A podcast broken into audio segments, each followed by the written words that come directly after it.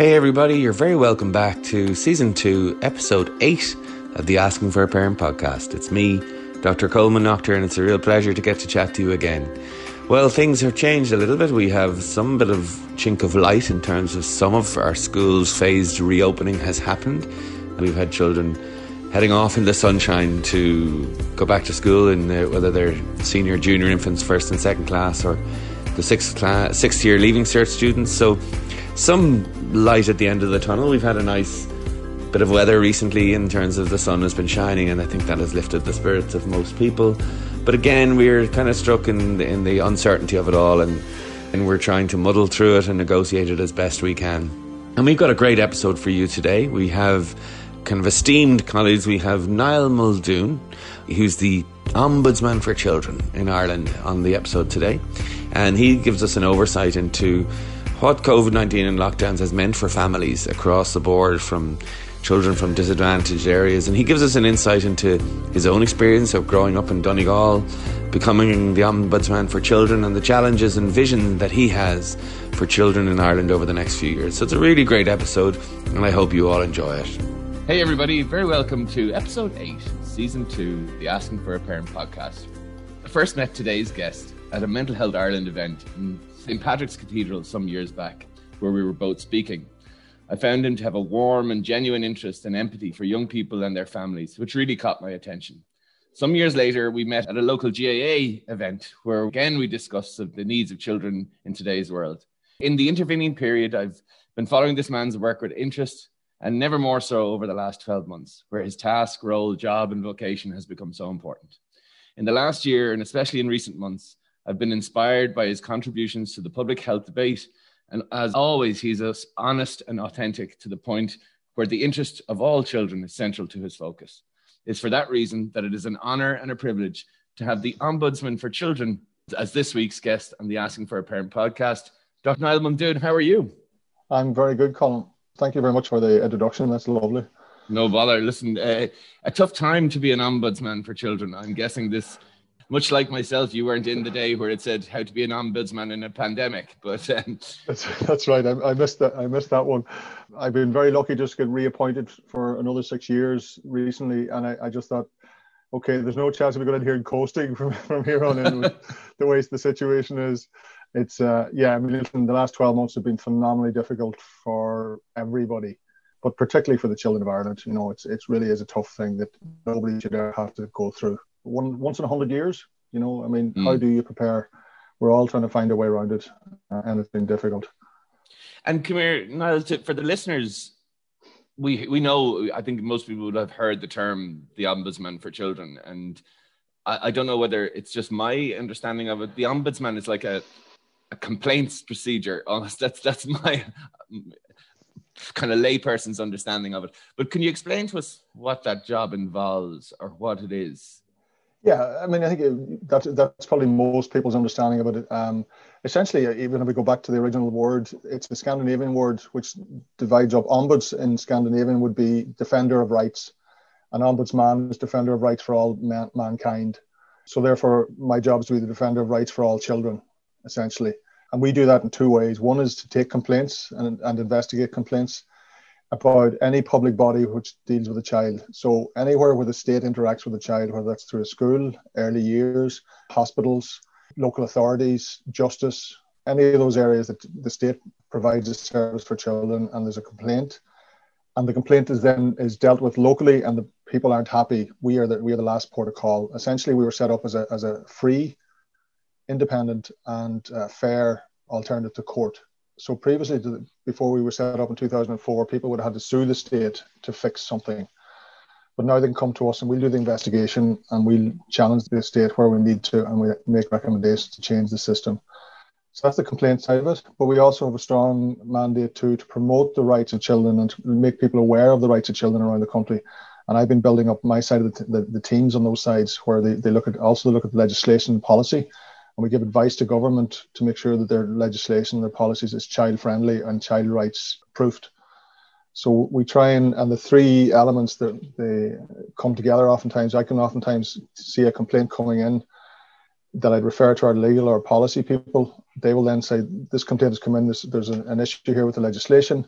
We'd recommend to a minister to change the legislation, and that could lead to something completely different in a year's time. Because the complaints are what allow us to know where the flaws in the system are. And if we can correct them without having to go back to create any more complaints, then that's the way forward. So the, the essentially the office works in that sort of triangular way: complaints, raise awareness, and interact with government and departments around legislation and policy.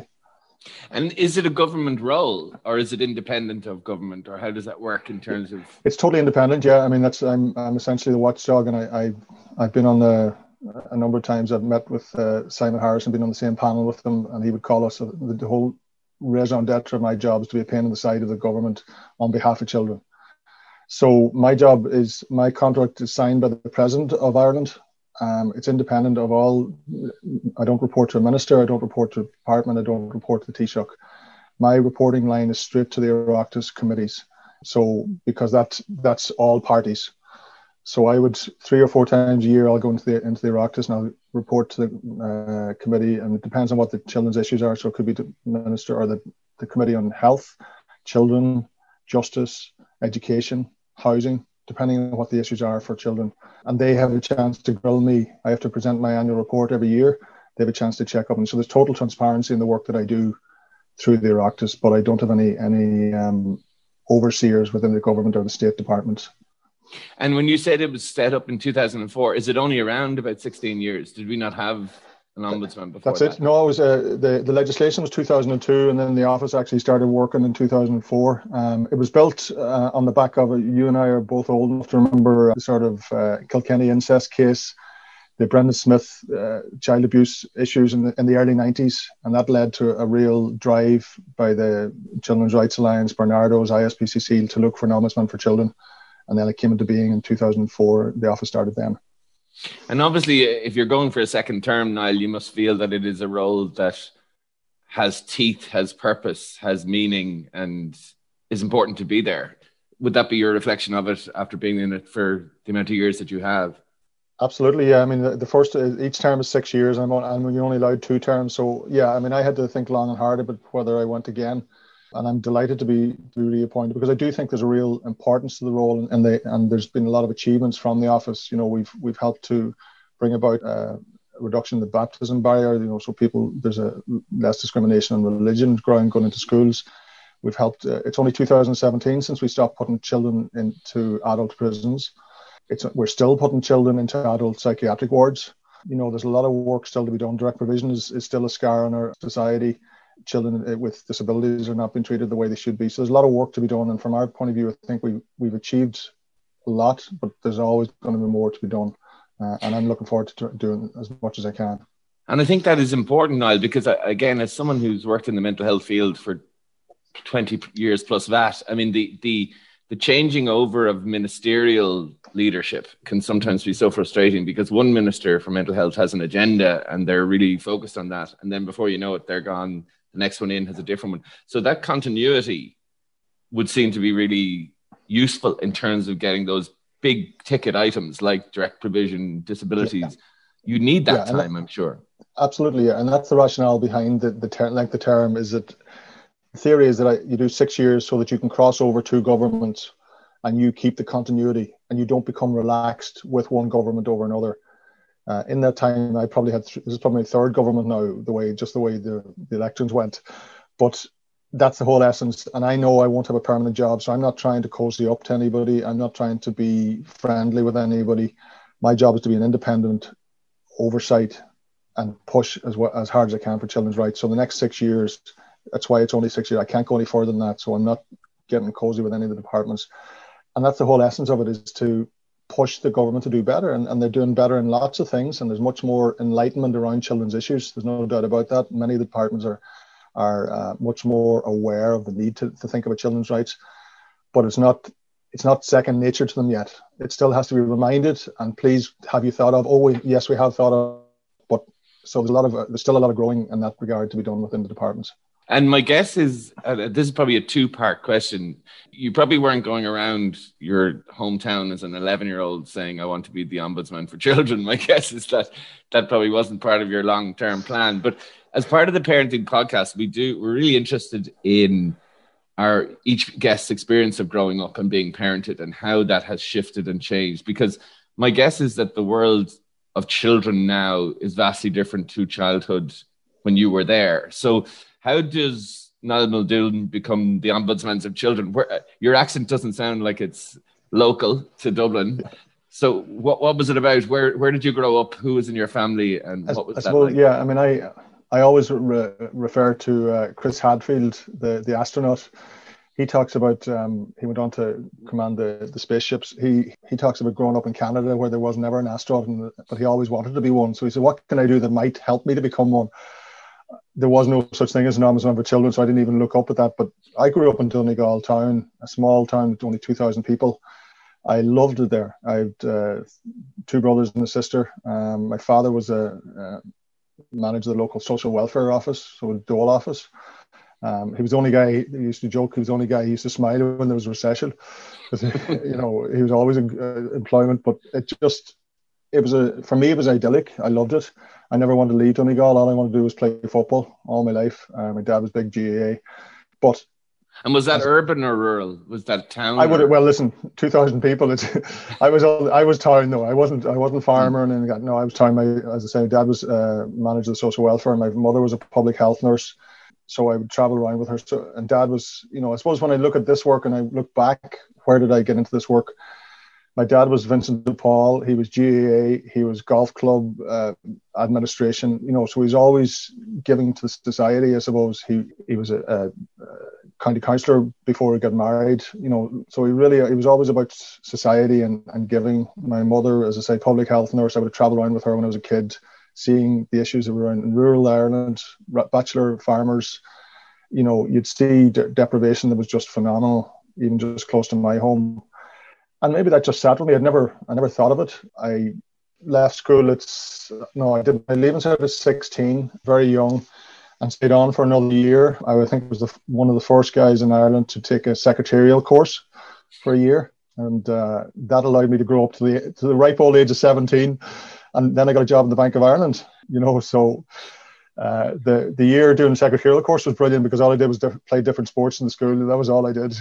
I learned how to type though. I did learn how to type. That was my next question. How many yeah. words a minute are you? I was sixty words a minute at the t- at the peak of my powers. I don't think I'm that way now.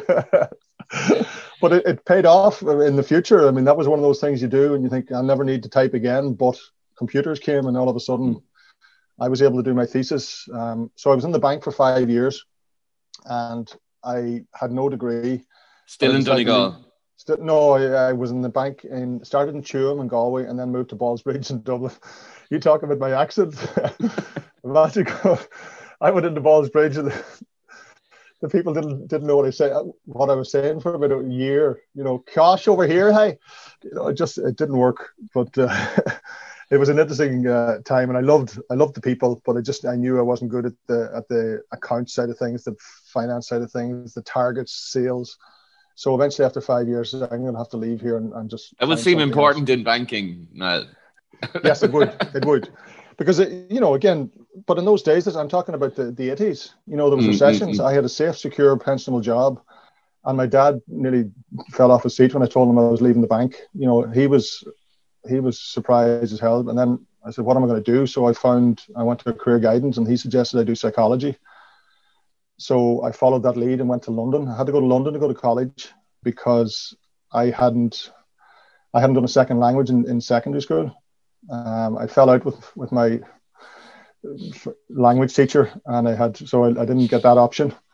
So I went to went to London, University in London. It was fantastic. You know, I, I worked for a year in uh, digging digging cables and putting in cable TV around England, London, Preston, Liverpool, just earning my way. And then I went into college and uh, loved it.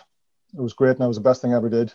Came back to Ireland, worked in John of God's with intellectual disability for a couple of years, then did a master's in psychology. Worked with the Granada Institute, which was a uh, child protection agency working with uh, sexual offenders, adults who sexually offended against children, and adults who suffered abuse as children for 10 years. You know, really challenging, really tough work. Did my PhD while I was in there on, on group therapy and uh, spent seven years doing that while I was working. And then that led from there, I went to work with the children at risk in Ireland, CARI, providing therapy for children and families who are affected by abuse. Spent five years with them. They're a brilliant organisation.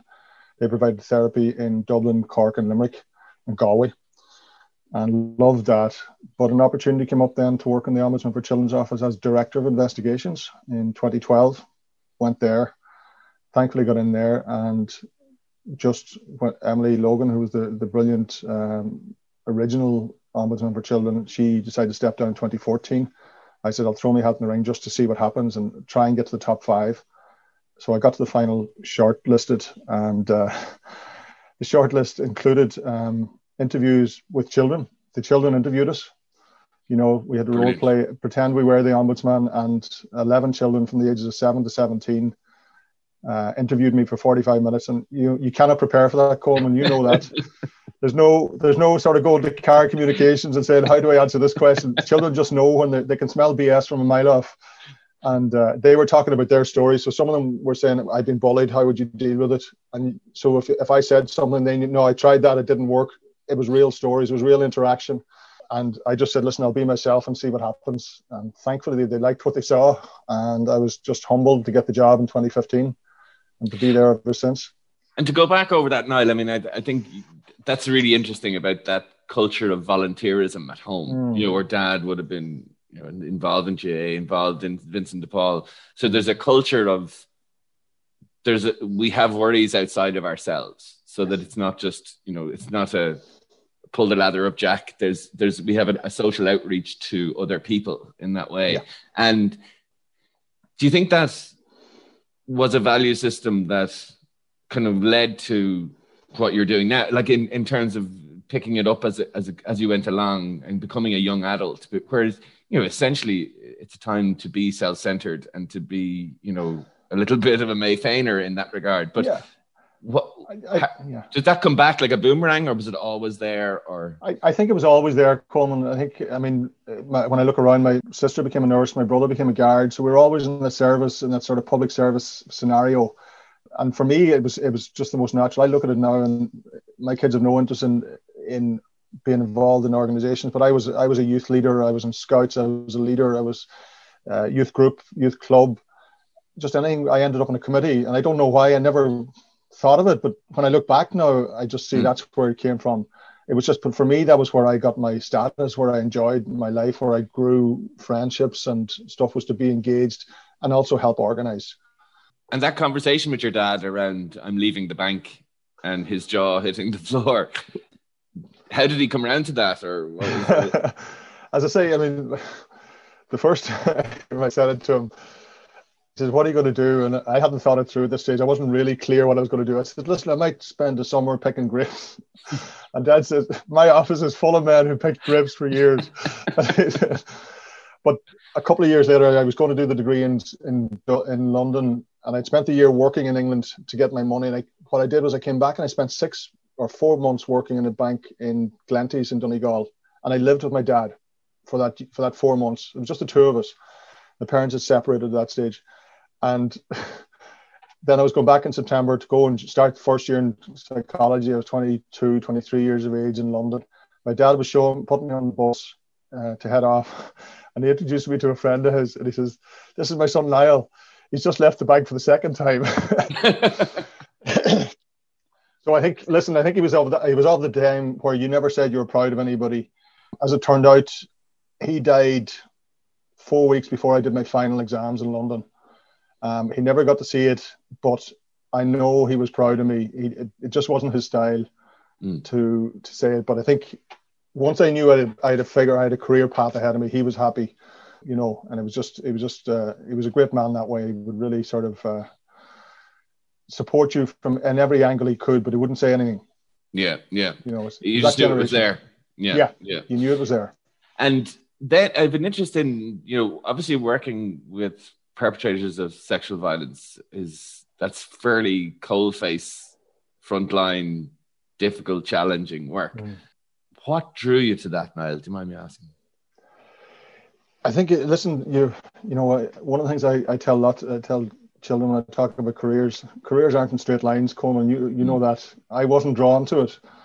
I was doing my masters. There was a summer break. I applied, looked for a bit of work in John of God's for the summer, and Granada Institute offered me ten weeks of work, and I stayed there for ten years. So literally, I would never have gone for it. Otherwise, that's not the sort of work I would have thought saw myself in. But over that ten weeks, I just I just got drawn into it. I thought it was a fantastic way to work. It was tough going, challenging. Um, you know, it really it challenged everything about you as a man. It challenged everything about you as a human being. Um, but it also was hugely rewarding. You know, and it, emotionally it was tough because I was lucky. You know, when I was doing it, I was also engaged with my therapist. I, you know, part of the course of psychologists, as you know, is to is to do your own personal therapy. So it was great to have that grounding and support. The staff were fabulous. The supervision was fabulous. We were cutting edge, even worldwide. There was very few people doing what we were doing. But I found it to be hugely rewarding. It was a child protection agency in a way that people wouldn't normally think of it. You know, if you know somebody's going to harm a child, aren't isn't the shouldn't you be fixing trying to help them not harm that child? Isn't that isn't there an onus on you as a society to make that happen?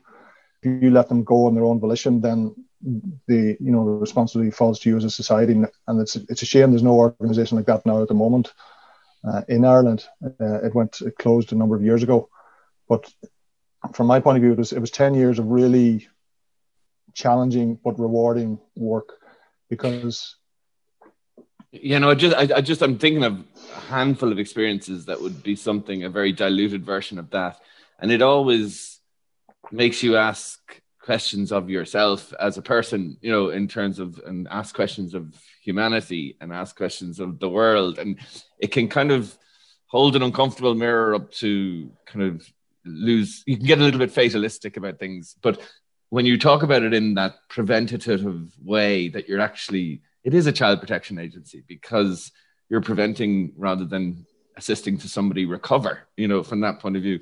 But I just imagine as a young man trying to manage that for 10 years it it's it must have been tricky. It has to have been yeah yeah, yeah there's no doubt. As i say um, i mean i went through the stages of life too. I was about 30 29 30 at that stage. Got married had my kids and each one brings a different challenge when you go then go into a room with eight men to do group therapy who have abused children and you have to figure it out and in order to be good at your job you have to be empathic you have to try and see what led to that situation in which they did something. Because if you don't understand, or you don't allow them to, you don't allow the empathy to come through, then you won't understand. And if you don't understand, you can't help them change it. Mm.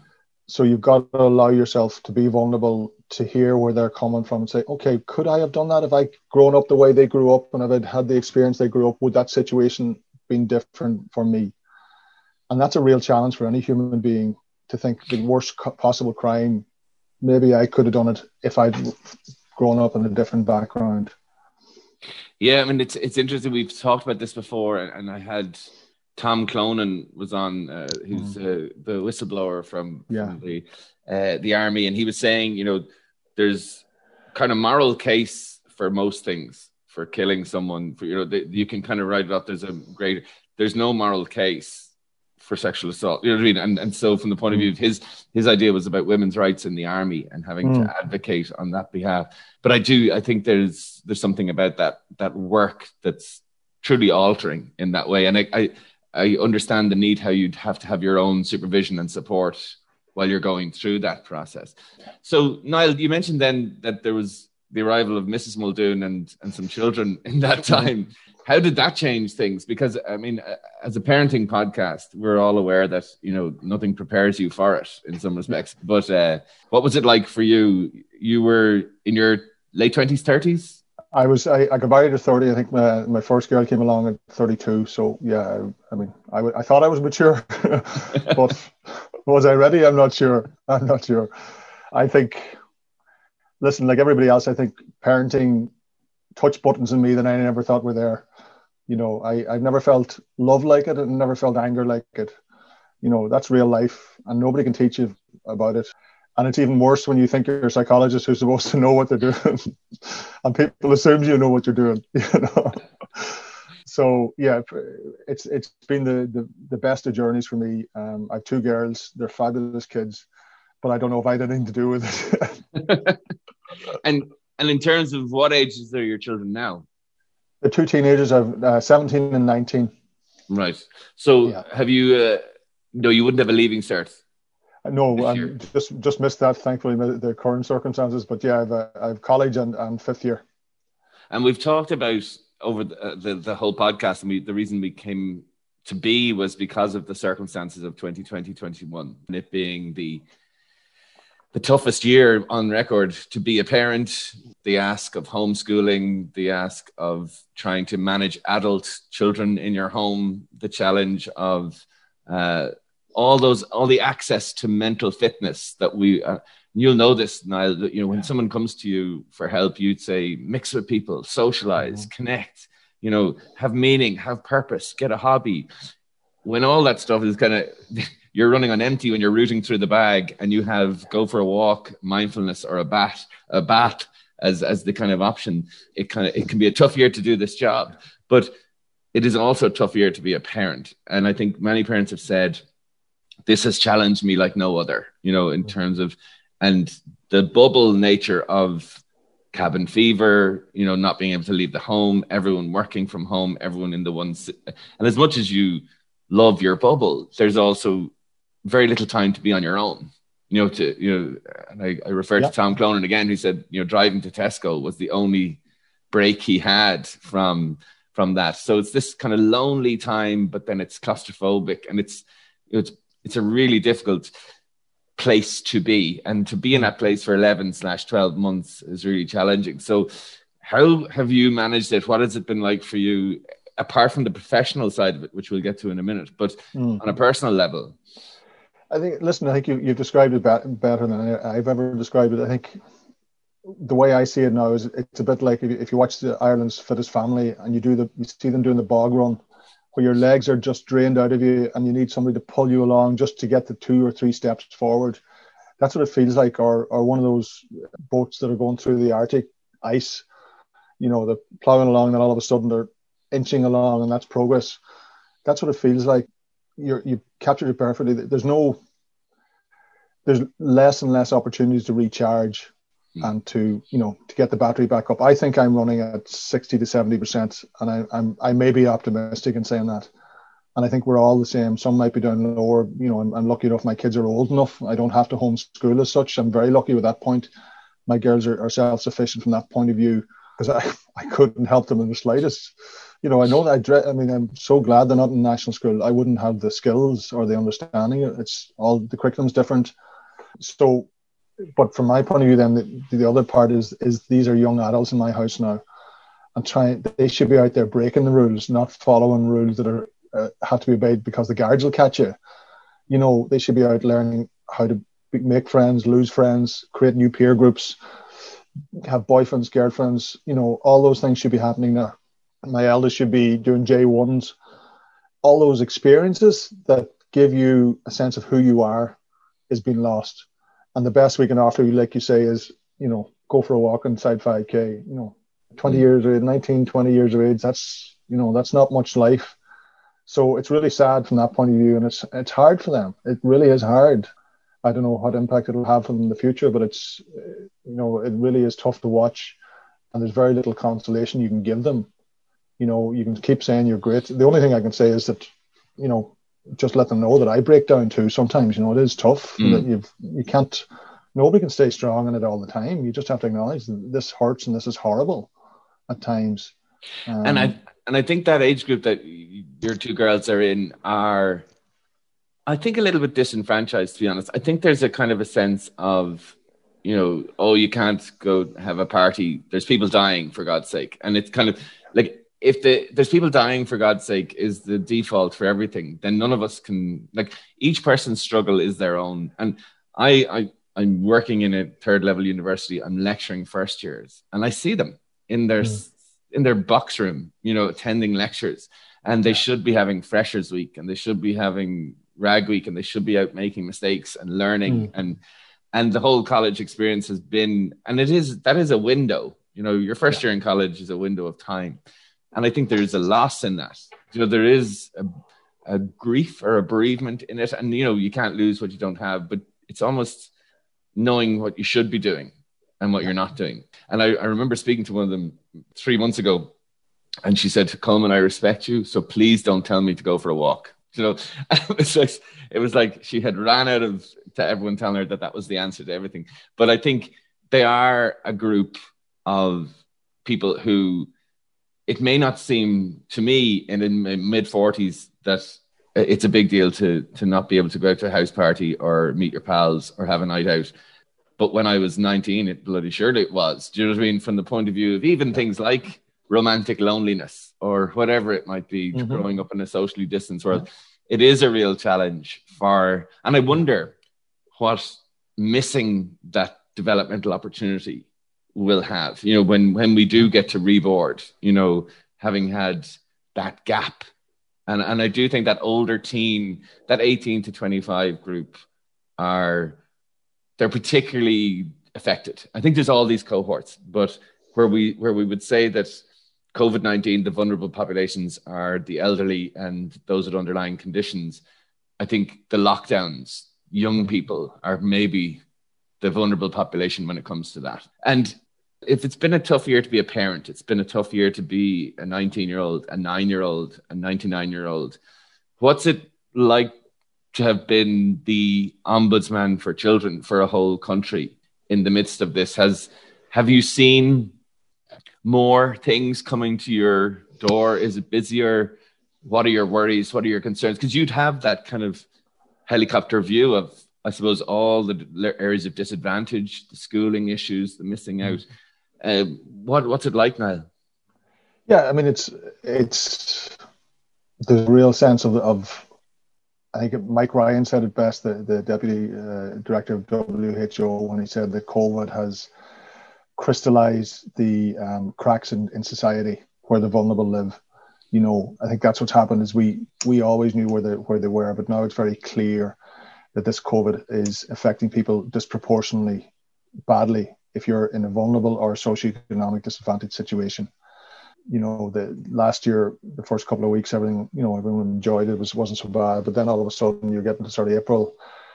I remember at one stage there was about 20 to 30 emails over a weekend coming to our office from uh, leaving cert students we never we don't get directly we rarely get conversation or interaction with with the children directly. It's usually the parents but these children directly came to us about the leaving cert saying there's no no we're we're mentally scarred here. We're scared. We're afraid. I'm a, I'm, a couple of them were worried about their colleagues or friends who are suicidal.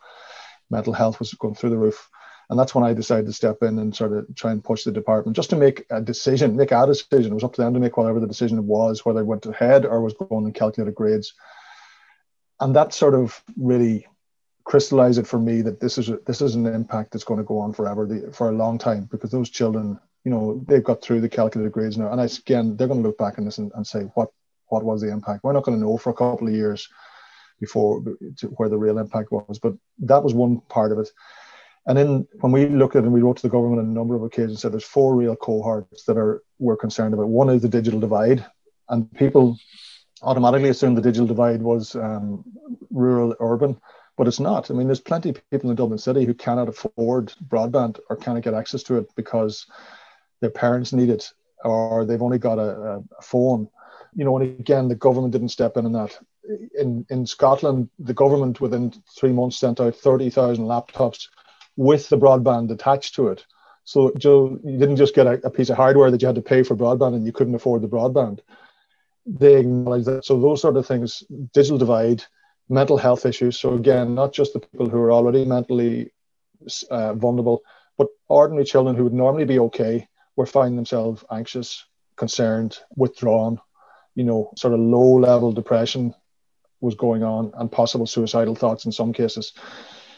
Disability, children with disability and special education needs were the other ones, and they have really been left behind in, in the lockdown because generally, again, you talked about the supports and the, and the, sort of things you ask people to do to help their well-being. One of the things that helps children with disabilities is usually go to visit their aunt or uncle or cousins or grandparents, and that helps the parents to have a bit of respite and a bit of charge time with their other siblings and a way out and do something themselves. That's all gone. The respite centres, the, the paid government respite centres, are gone. The access to schools where a lot of the children would have got occupational therapy, speech and language, psychology, any other help they would have got would have been oftentimes through the school. That's gone. So these children are regressing. The parents are, are up all night trying to work and maybe homeschool the other siblings. So these the cracks that, that Mike uh, Mike Ryan talked about are very clear to me from from where I look at it. And uh, one of the things I've talked about recently is I think trying to look for a thing called a COVID dividend, where we could maybe borrow now at the lowest possible price in a really dramatic way and eliminate poverty and eliminate those disadvantages for people in the next 10 years. You know, I'd love the government to start looking at, um, you know, the, the PUP was put together in, in three weeks.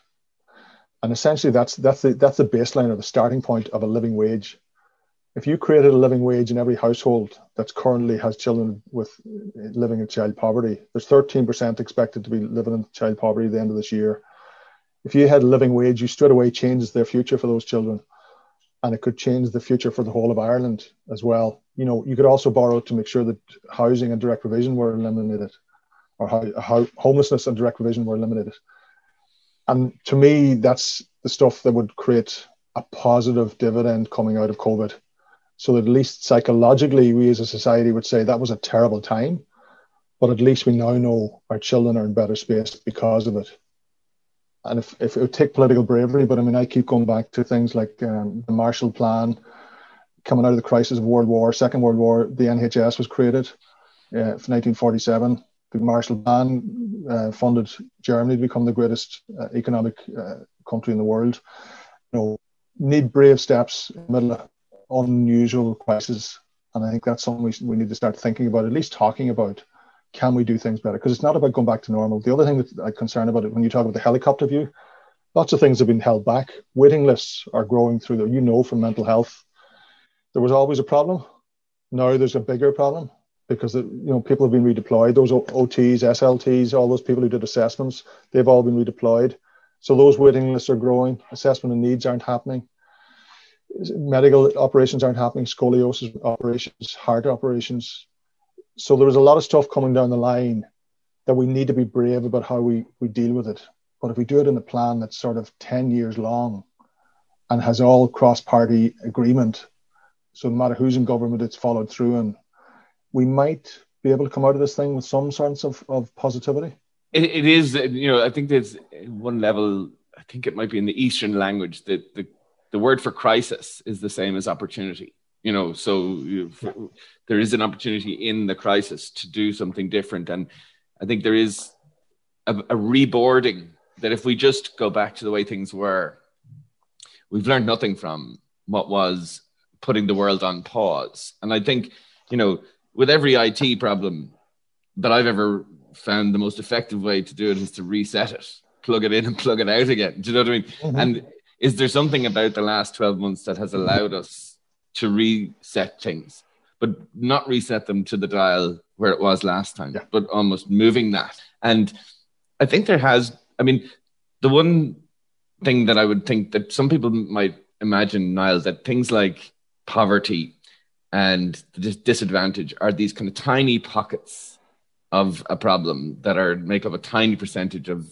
the world because we don't see it. It's not visual. It's not visibly on our radar it's more than a pocket, isn't it? There is absolutely. It's it's more than a pocket. I mean, I think that's that is one of the things we have to be. We open our eyes to. Disadvantage comes in, in many different forms, but you know, simple the simple measurement of disadvantage is that does a child have a, a warm coat for the winter? Can he have um, hot meals with uh, quality meat five times out of seven? Um, you know, not seven times out of seven. Can they afford to put on the heat? Small thing. There's a, there's about 11 things you, you look at to measure it. And we're saying 13% of our children, which is over 100,000 children, do not live in those circumstances. Can they get, can they buy new shoes? You know, once a year. That's all we're talking about. It's there all around 13%. So you're going to expect it's going to be in every, every community in the country. Um, we have DEIS. We've over 400 schools in, in a, or 800 schools in the DEIS disadvantage nomination. And my argument with that is that you know, so that's there's only four thousand schools. That's only one in four are disadvantaged. So it's it is close to every one of us.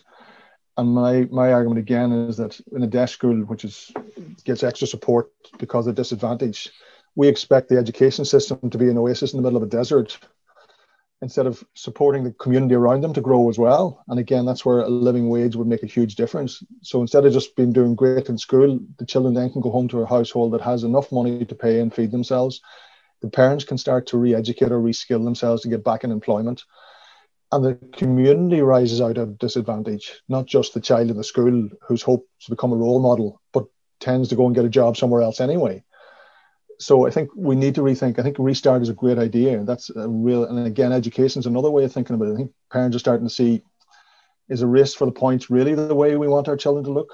You know, mm. uh, I mean, the UN Convention on the Rights of the Child has has an article that says you have the right to education, and then the next article after it says, but that education has to promote the best mental, physical, and emotional health of the child, so they can be the best they can be. I think we've missed that part of the convention we've given them education, but it's all academic, one track, one track.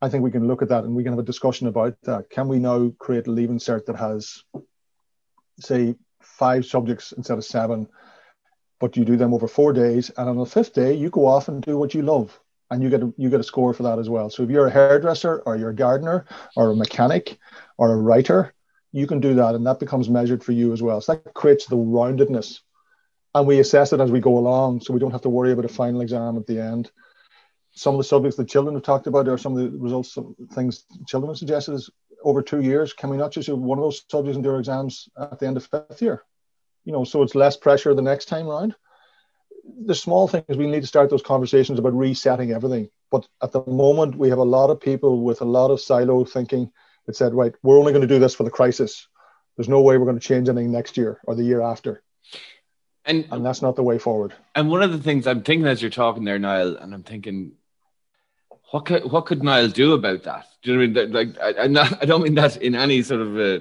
disrespectful way, but in in terms of getting anything to move or change, mm. and I, I'm working in health services for long enough to know that there's there's two possible downfalls. So one is you have to ask everybody their opinion and everyone it takes forever and nothing gets done because you have to set up another committee and another committee and another committee and then the second thing is you kind of take four or five people who are deemed to be knowledgeable and make a decision based on what they say but then you don't get buy-in from everyone else who says i was never asked about that so i'm not going to do it. Like there just seems to be this kind of infrastructural problem with decision making and it is that siloedness or is it about you know people ah, the left hand not knowing what the right hand is doing or there's some sort of a uh, and there's i think one of the unfortunate things that has come from covid is probably divisiveness and you know we've seen NPHET and government and we've seen teachers and parents and we've seen you know the the kind of inevitably you're going to get stress and get pressure and people are going to feel challenged and blamed and you know it's your fault and it's not my fault and and you can see everyone's side. Do you know what I mean? You can see the parent side, you can see the teacher mm-hmm. side, you can see the special needs providers, etc. But how do we like we we we acknowledge the need the reset button is required and you've you've just outlined like five brilliant ideas in my view that they seem like no-brainers. This seems like of course that's what you do. Let's revamp leaving cert what stands in the way of that action? I think there's a, there, I think there's no doubt there's a couple of things. You probably need a strong leadership that believes in a certain direction, but you do need buy-in, and I think that's why the concept of a dividend and let's create something out of the shambles and out of the crisis and the, and the ashes of, of COVID. If we can see that as a picture, that's that everybody can buy into. You know, we need to be able to create that sort of creativity and, and collaboration that was there in the first six months maybe of, of COVID. If you think of it, we all, I mean, again, PUP, PUP being created in that space of time was just unimaginable. And you've seen things, HSE moved in, in different directions and, and phenomenally agile.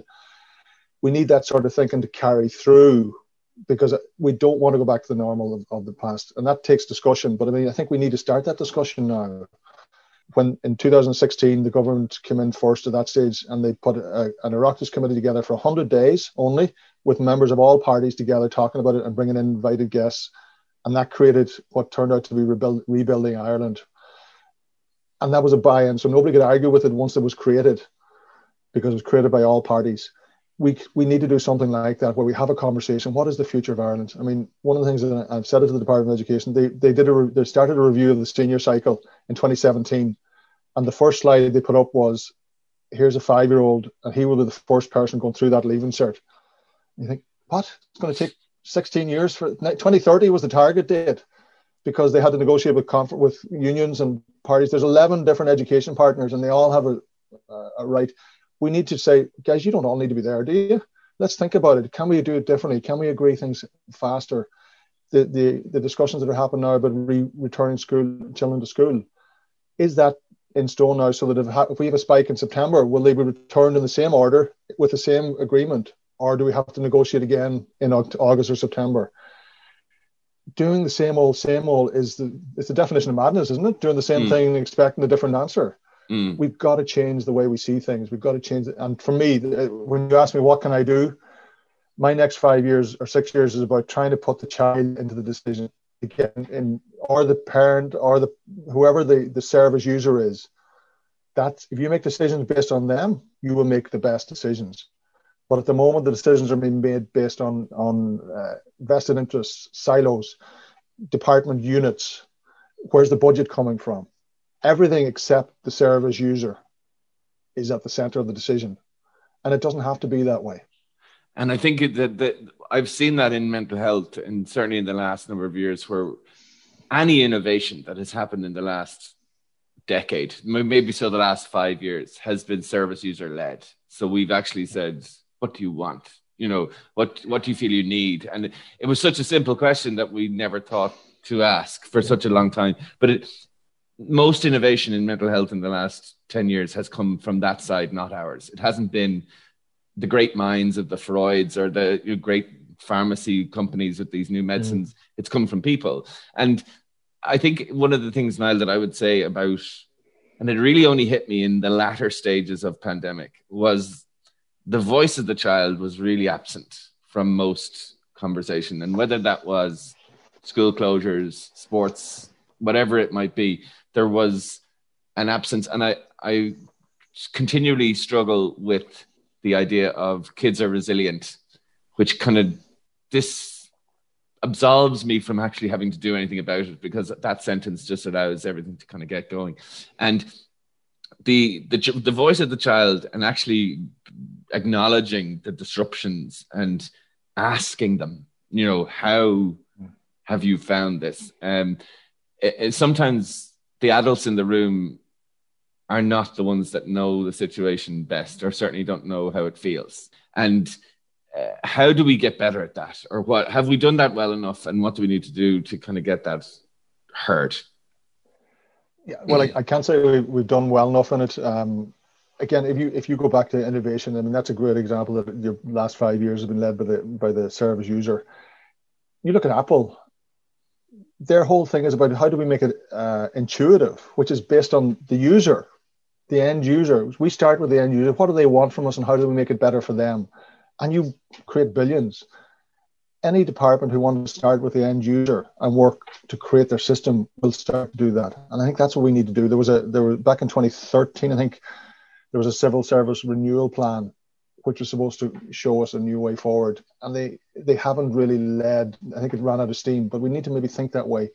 And even if we did in the department of children one department or mental health you know i keep giving the example in, in the, the budget for health now is 22 billion.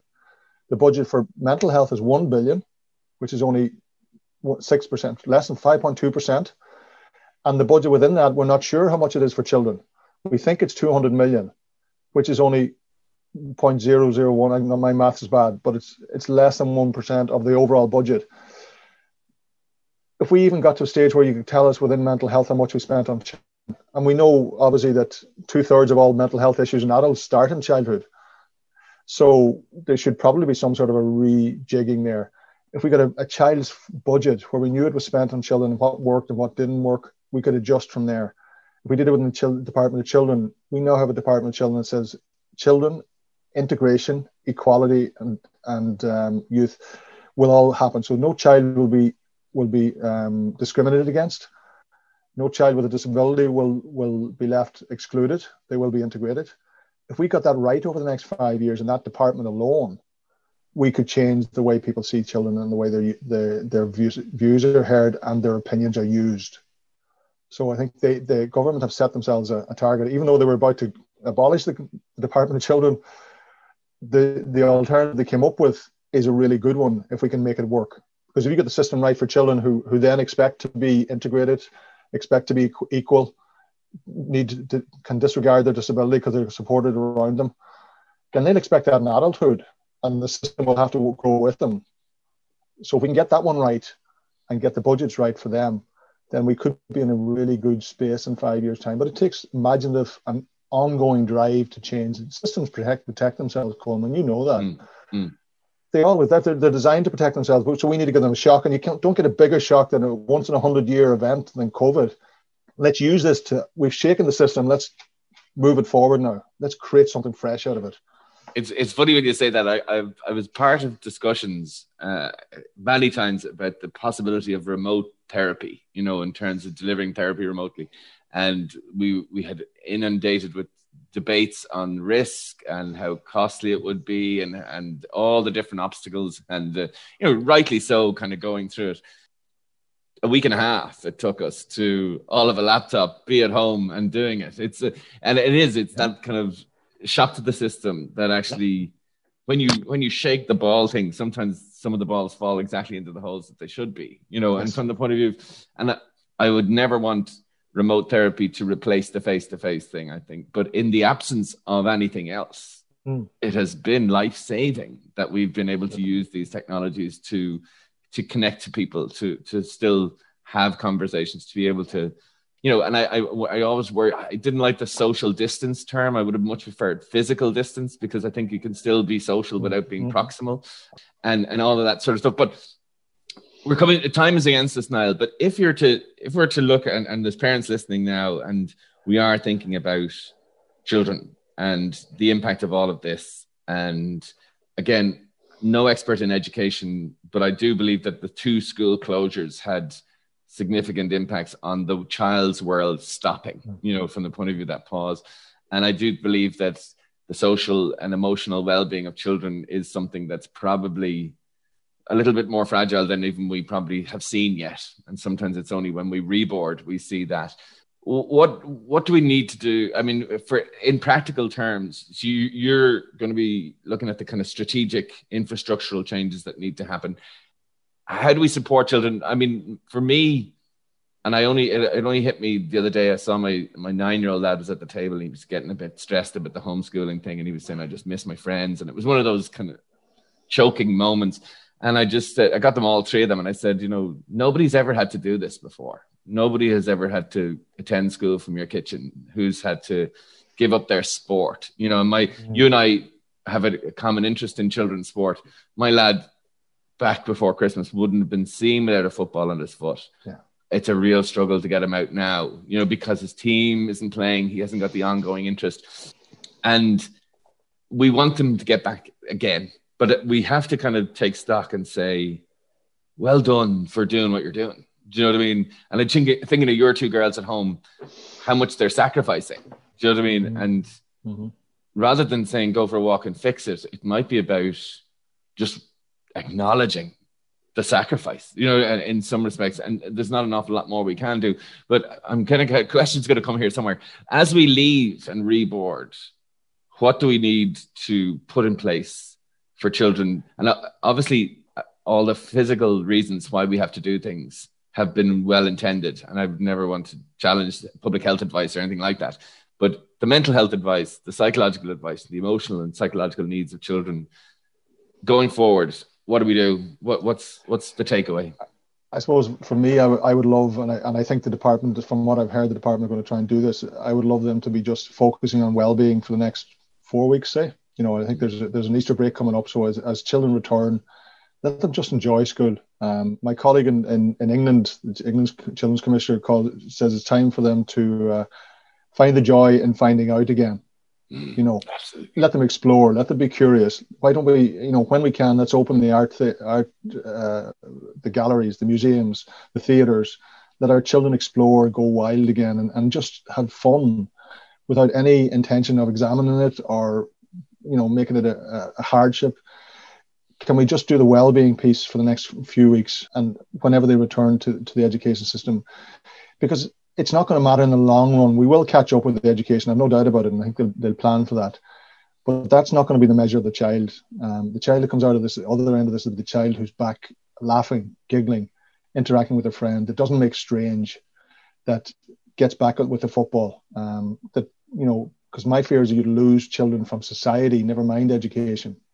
Mm. So I think it's it's something about joy and fun and well-being, and we as parents, I think all we can do is, you know, I when people, you know, how people always ask for a tip. The one thing I always say is, be like a child. You know, um, there's an old Chinese proverb that says, and I'll paraphrase it, but it's it's the wise man who always leaves time to be a child. And I think you've got to hug them. You've got to get down on your knees with the Lego with them and forget about your work, forget about their work, and just be with them and present. Take awe in the small things that they see. You know, they're looking out at the at the the worms. You know, they're looking at the at the hedgehog. Just be in the present with them.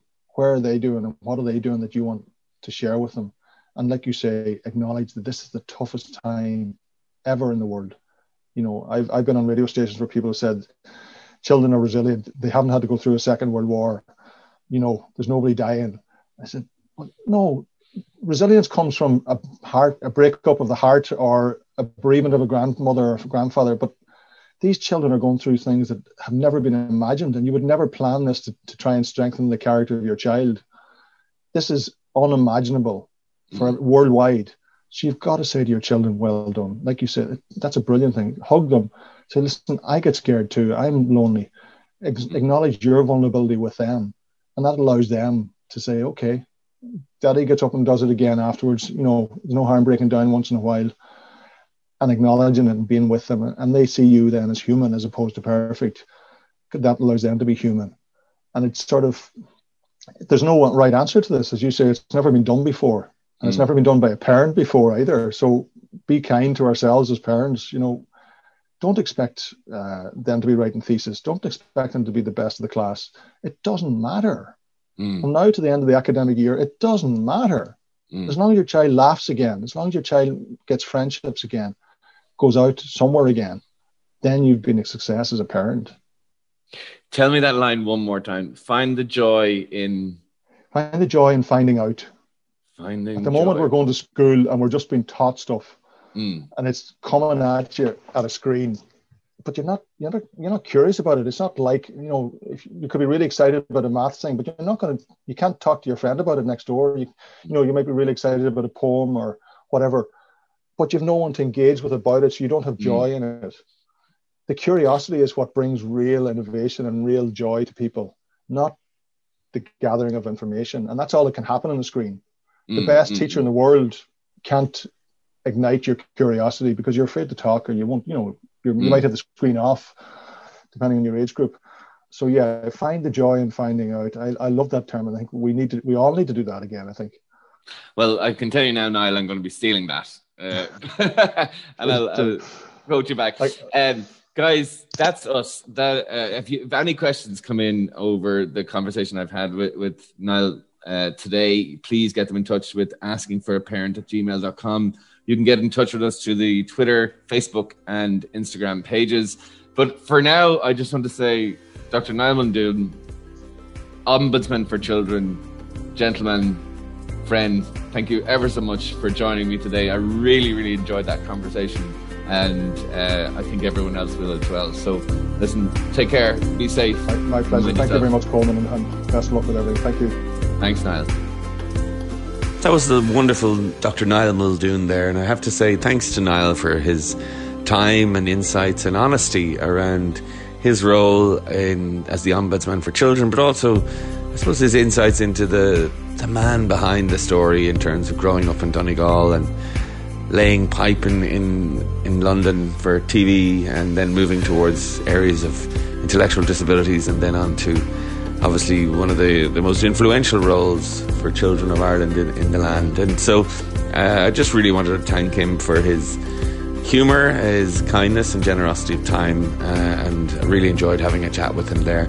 And I think he points to maybe some of the things that we need to do in post COVID. You know, maybe there is a different way in which we can come out of all this with, you know, putting the rights of children at the forefront of our minds and really making meaningful changes. We have had this pause button on for some time, and I suppose the issue is when we we press the reset button or when we're kind of restarting all of this that we take some of the learnings from COVID uh, and from lockdowns and from 2020 21 and let's make some meaningful change and meaningful difference into the future. But until then, uh, we'll look forward to chatting you in the listeners' questions episode next week. Enjoy the sunshine, stay safe, take care, and bye for now.